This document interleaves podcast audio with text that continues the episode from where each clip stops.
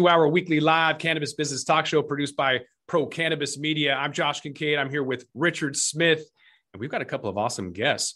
This week, we're talking about everything about events. Richard. To help us do that is going to be Gretchen Gailey, Chief Strategist at CBCBE Expo. She's the founder and of uh, um, uh, Panoptic Strategies. Did I say that right? That is correct. All right. And then Susan Soares, CEO and founder of the State of Cannabis. Ladies, thanks for being with us. Thanks for having us. Yes. to. CWCBE, if I can say that right. Yes. What does that stand for? What is it? Uh, that is the Cannabis World Congress and Business Expo. Okay. So I just saw that uh, some folks met with the UN recently, get some things rolling. What do you guys have uh, going on in your business and trying to get to the word out? What is the event all about for those that don't know? Uh, well, for those who don't know, uh, our flagship event is the New York event, uh, which will be taking place in just a few weeks, June 2nd to 4th, um, at the Javits Center. Uh, we're expecting over 10,000 attendees. Um, and our slogan for many years has been uh, where cannabis does business. Um, sure, there's MJ Biz and lots of other uh, events out there, but we really see ours as much more East Coast minded um, which is really starting to come on um, in the Northeast. We've seen with a lot of states legalizing. Um, and really, we have gotten to see a number of big deals and folks come out of uh, some of our shows. Uh, some deals with Canopy and some uh, other big deals have uh, have started there. Um, and so we like to say that this is a place where people come to do business. Um, often people say, you know, brands are born in California. We say they're made in New York. Um, Susan may disagree with that one, uh, but we do think that the Northeast is going to be a major player uh, in the in the cannabis industry, and that's where the money is, uh, at least uh, according to Wall Street. So that's what we hope people will take away that this is a great place to see where the uh, industry is going next. It's definitely where the lobbyists are at. Is that an advantage being close to DC? Uh, it doesn't hurt, um, and a lot of these companies that we have been seeing um, emerge. A lot of their headquarters are on the East Coast. A lot of folks are in New York. Um, and, you know, it's easy for lawmakers and folks to get up to the show um, and do to speak with us. Uh, we are expecting some big folks uh, from the New York market to attend um, and hope that uh, it'll help to shed some new light on what is coming in the next year for New York, especially. Susan, Is there, sort of a- is there any sort of a celebrity kind of a draw uh, in the New York show? I mean, you know, New York is uh, obviously a, a celebrity hub as much as as much as Los Angeles is. Plus, add the political celebrities that might be available. Are are those the kinds of people that you expect to see there?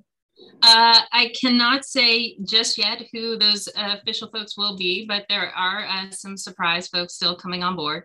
Um, but in the past, you know, we've had Seth Meyers, we've had um, various other celebrities be there. Um, Malik Yoba was there last year.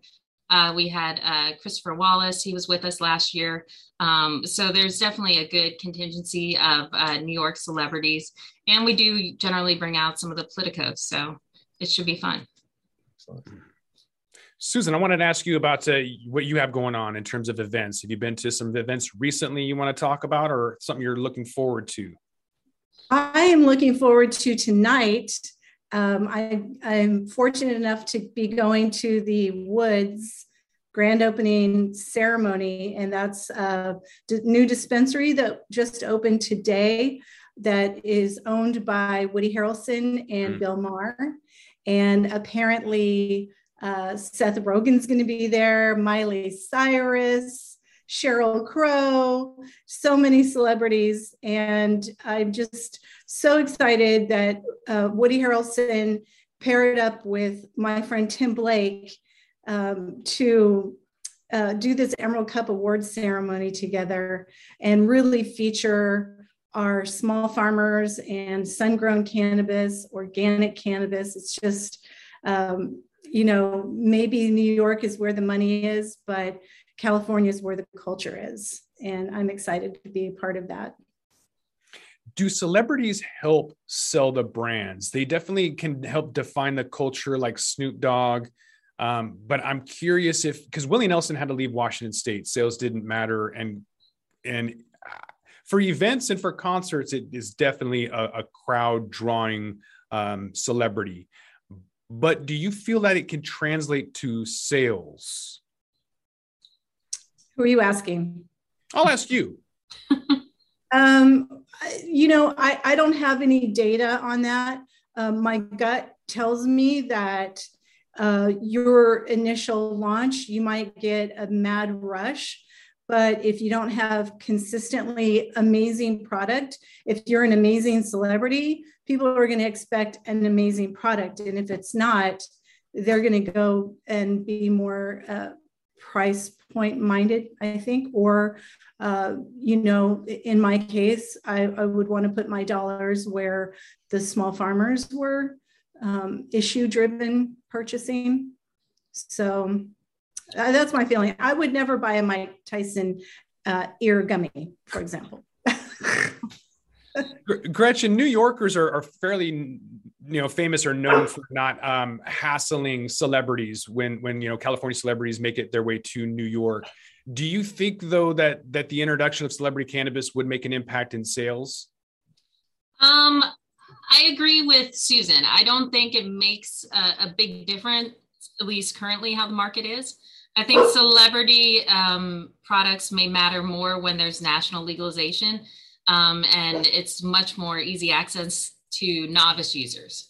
Um, I think that people will be attracted to celebrity brands who aren't that familiar with the brands that are already out there. Um, and perhaps that will make a difference now, but we just aren't seeing that really play out um, in the markets now. Uh, people like they like what they like, um, and one thing that we have found in the past is that cannabis users are extremely loyal. Um, so if there is a brand and a strain that you know your your local farmer does for you that you particularly love, that's what people keep returning to. They're not going into shops and you know trying to try a whole smorgasbord or oh there's this new thing out. That's not that's not really their thing um, they like to stay loyal to what they know works. Mm. I, I think Mike Tyson will sell a bunch of those ear gummies for Father's Day, but other than that, you know, I, I think the market's very small. I think I think exactly. I think they're an impulse buy. Um, I know that his gummies are available in the DC market. Um, so part of me wants to go look for these things just to see this and be are there really these ear shaped things with a bite taken out? I mean, it could be fun at a party, but I don't see myself saying this is going to be my go-to edible to go to sleep at night. Yay, Mike Tyson has put out a product now. Yeah, I'm going to take an ear and go to bed. I could take see the novelty of it. If it was like a thousand milligrams each, and he's like, "This is a knockout," then I'm like, "Okay, you got a product here." Uh, uh, outside of that, become his marketing manager. I know, king of marketing. That was even better than the ear right there. That was good. I'm gonna pass on that one. Yeah. I don't think Susan, so. Susan, I would love to hear about the um, event that you are working on. We have the uh, the Americas event. How's the Americas event.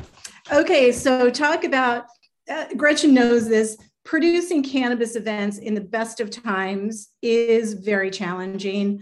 Uh, the community, the industry, it's just tough. But then add the pandemic and then add the politics of the Summit of the Americas, oh my God. Joe, President Biden has not even appointed the secretariat yet. The event is three weeks away. And the secretariat is in charge of planning the event. So people are saying that nobody might show up. you know, and, and a lot of people are mad because um, he's excluding Cuba and some other countries and so there's some boycotts going on there but it was just too good of an opportunity to have all of these heads of state uh, in my hometown so my thought was you know why not try and do something um, during that time and it's it's just been evolving or i should say devolving as the weeks progress but we are going to um, go in there with a bunch of correspondents. We're going to have our, our correspondent outfits on. We're going to look like the true journalists that we're trying to be. And we're going to grab anybody that's got one of those name badges on, and we're going to ask them, hey, are you, uh, is cannabis on your mind? Uh, what are you thinking? What's going on in your country? And we've got a nice newspaper that we'll be handing them that's going to have uh, helpful articles and talking points when they're in discussions um, to make it easy for them to sound smart and informed. And uh, we're going to have a map of cannabis experiences that they that are within a few miles of there and a directory of other uh, businesses so i'm really excited about grabbing a lot of content um, networking with these heads of state uh, that are part of our hemisphere and honestly providing a solution for them because that this this body that's trying to be like the european union uh, it, you know it was a good idea but it has just been falling apart. And my contention is cannabis is a is a brand new industry. We're birthing this industry. Why not use this opportunity to do business in a different way? And that could be a real good economic recovery solution for the Americas. So we're the, we're just there to start the conversation. Great. What are some um, steps for a successful event? Like, how are you able to put on an event? We've I've been to a lot what I would call a shit show. I've been to a lot of them, and there's there's plenty of those out there. But how do you do it in a way where you get people to come back? Gretchen, what is what is your steps for success? Um, I, I think you need to offer people a unique experience. Um, and I think you sometimes you have to cater to a specific audience. Um, and so that way it's not too broad and where people you're trying to hit on too many things um, that really uh, keep the event from having a focus. If you're trying to be everything to everyone, you're not going to be anything to anybody. Um, and so if you, if you want to have a good conference that's you know uh, fashioned around cannabis policy um, then make sure that you are hitting on the topics that people want to hear. You have people in the room that they're going to want to see. Um, you know it's not one thing and, and and i hate to keep going back to mj biz that drives me nuts about mj biz is that it's just so all encompassing everything um, under one roof and i understand that we have to do that because it's cannabis, but you don't see any other industry operate that way. Um, you know, you don't buy lights and dirt the same place that you get security and that, or that you talk to an accountant or a lawyer. Um, I mean, all these folks have their different uh, things of focus that they are, are are trying to get information on, and so to have all that under one roof, it just makes it overwhelming. And I know so many folks nowadays who say they don't go to that show anymore they come to town when it's in town so they can meet with people and talk to everyone in the same city at the same time. Uh, but that going to the actual show is just not worth their time. It's so much for the looky loos and you know the the babies, the the cannabis rookies who are just getting into the space. Um, so I think a successful event, I like the smaller events. I, I don't like them to be huge. I like them to be really tailored to uh, the folks that you want them to speak to. And if people can find good conversations and um, good strategic relationships that they can build and know that they're going to meet quality people, um, I think that's what keeps people coming back. Mm-hmm. Susan, what are, what are your uh, recommendations, advice, or or steps for a successful event?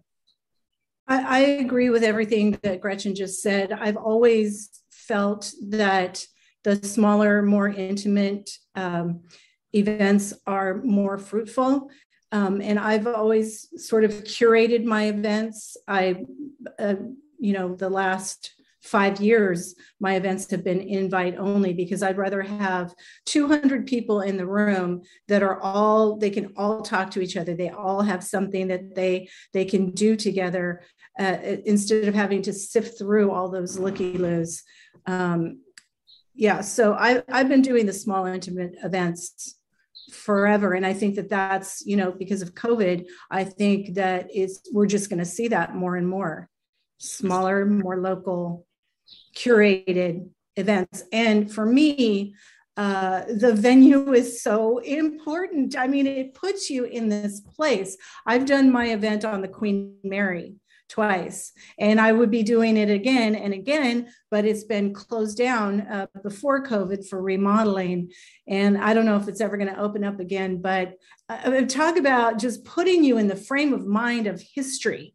You know, you, you're you're on that ship and you feel the history, and it changes your attitude, and it just makes the event more memorable not to mention there's ghosts on the ship. So I had so many people tell me they saw ghosts when they went to my event. Well, I, I, like what both of you said. Really, the, the thing you both cued on automatically really was about building relationships, which is the whole point, right? I mean, you can go to a, a conference and sort of be an observer and watch all this kind of furious uh, activity go on, or you can build relationships that help your business, that help move the whole industry forward. And that, of course, is the whole is the whole purpose. So I, I love what both of you are saying about that, focusing on the intimacy, but really with the purpose of developing relationships that work for people. I think from an, an organizer standpoint, um, it's so important to have a good relationship with your venue, to understand the rules of what it is to put on an event there. Is it a union shop? Um, so you can inform your vendors and other people coming in. Um, I years ago, my first job uh, was working with New Frontier Data in the industry, and we went to every conference under the sun. And you know, our crew for putting up the booth was me, and you know, a couple of other poor saps that I could sucker into it who didn't get it, you know, escape fast enough getting off the plane. Um, and so, really, the events I valued were the ones where I knew I could go there, see the organizer. What do I need to do? Where am I going? What it, if you have that kind of organization? I think from a vendor standpoint, uh, that that's so key, um, and that's going to keep people coming back. If it's a shit show, if they can't find their plugs, if they don't know who to speak to, um, you know, to figure out where their their booth has come in from, um, uh, that just makes for a horrible, horrible uh, experience. Um, and I, I wouldn't deal with the show again if it's run run poorly. There's a lot you can learn from mistakes, though. What are some things that you've experienced like that? Uh, for me, um, there's it's hard for me to go and listen to people when it's a pay to play because it feels like they're not the subject matter expert. They're just the ones who ended up uh, writing the check. Um, for you guys, what what does make a shit show? Um, Gretchen, do you have uh, anything that you've learned that you wouldn't implement or do, or, or things that you know, advice on, on what makes a shit show? uh, well, there's lots of shit shows. Um, when it comes to panels per se, I wouldn't put more than three people on a panel. Mm-hmm. Um, I I don't be, and then I, as an organizer, I am very cognizant of who is a good team player or who is going to step on their other speaker who's going to just do a commercial for themselves. Um, when it comes to the q&a uh, that drives me nuts when you hand over the mic and some guy gets up and starts talking about his business has nothing to do at all with the topic um, and is just trying to do a commercial for himself. Um, so for that you know i like to do write your uh, card your questions on a card pass them up to the front and then we have our moderator go through them and really ask the questions so we're not losing that kind of time during a q&a um, and really try and keep much more control over an event. I, I when people run amok with a mic, that just drives me nuts. Yeah, that that's that is a shit show, and I've always hated that. And so I've always, when I start a panel, I say, okay, I'm going to be standing over there against that wall next to that mic on a stand. If you have a question, come get in line. And so as the panel's going on, I've got a line forming because that's one of the reasons some people come. A lot of people come because they do want to get that mic time.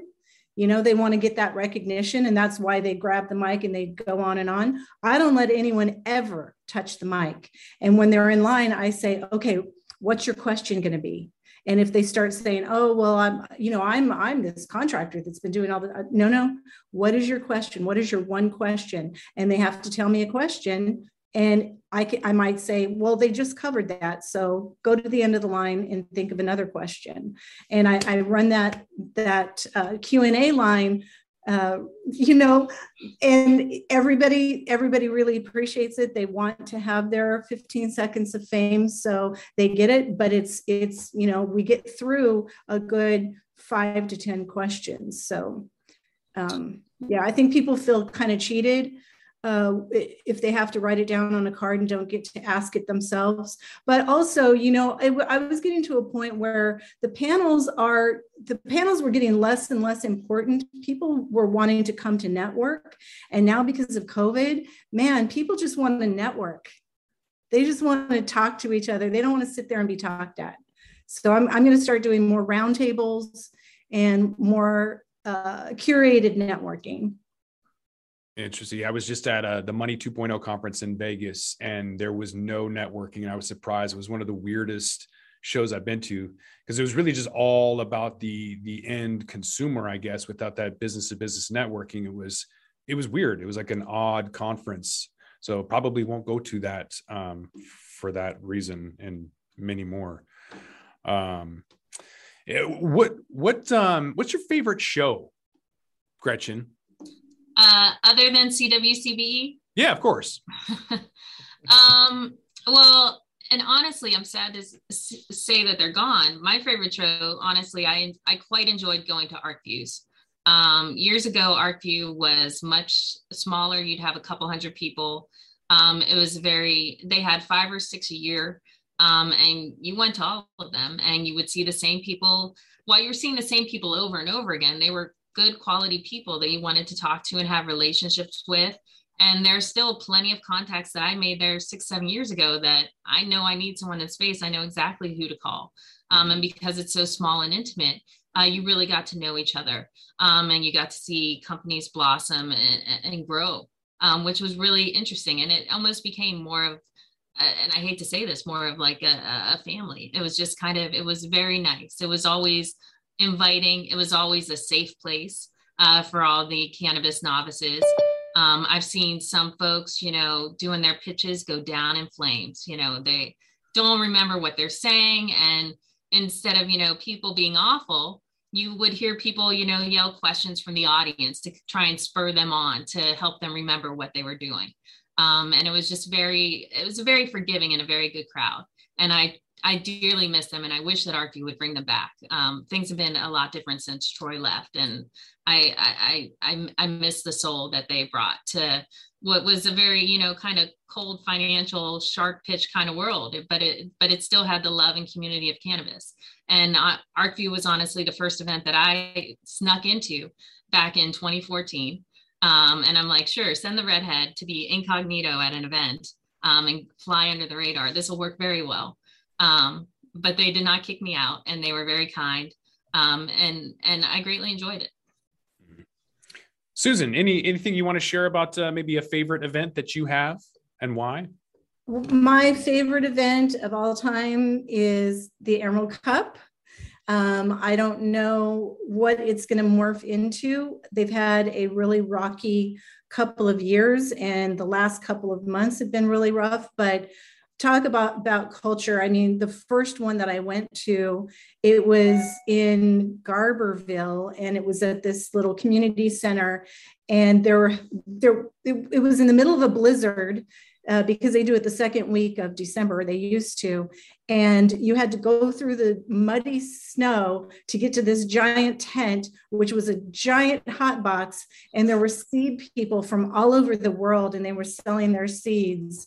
And so it's just this, this, you know, second, third, fourth generation farmer culture and they they finished their season of sun growing their beautiful cannabis and everything's cured well not all the way but you know and they're ready to party mm. and hang out with each other it's it's it's amazing I haven't gone, but I'm looking forward to it. But I think with that, we got to roll this one up. So I want to thank my guests, both Gretchen Gailey, Chief Strategist, CWCB Expo, and the founder of Panoptic Strategies, as well as Susan Soares, CEO and founder of the State of Cannabis. Ladies, thanks for being with us at the Green Rush. Thank, thank you. you. Appreciate it. Have a great weekend. We're going to take a quick break. Don't, don't go anywhere. We're going to take a quick break. Come right back to the Green Rush. Don't forget to smash that like button on your way out and check out these other videos that we've got.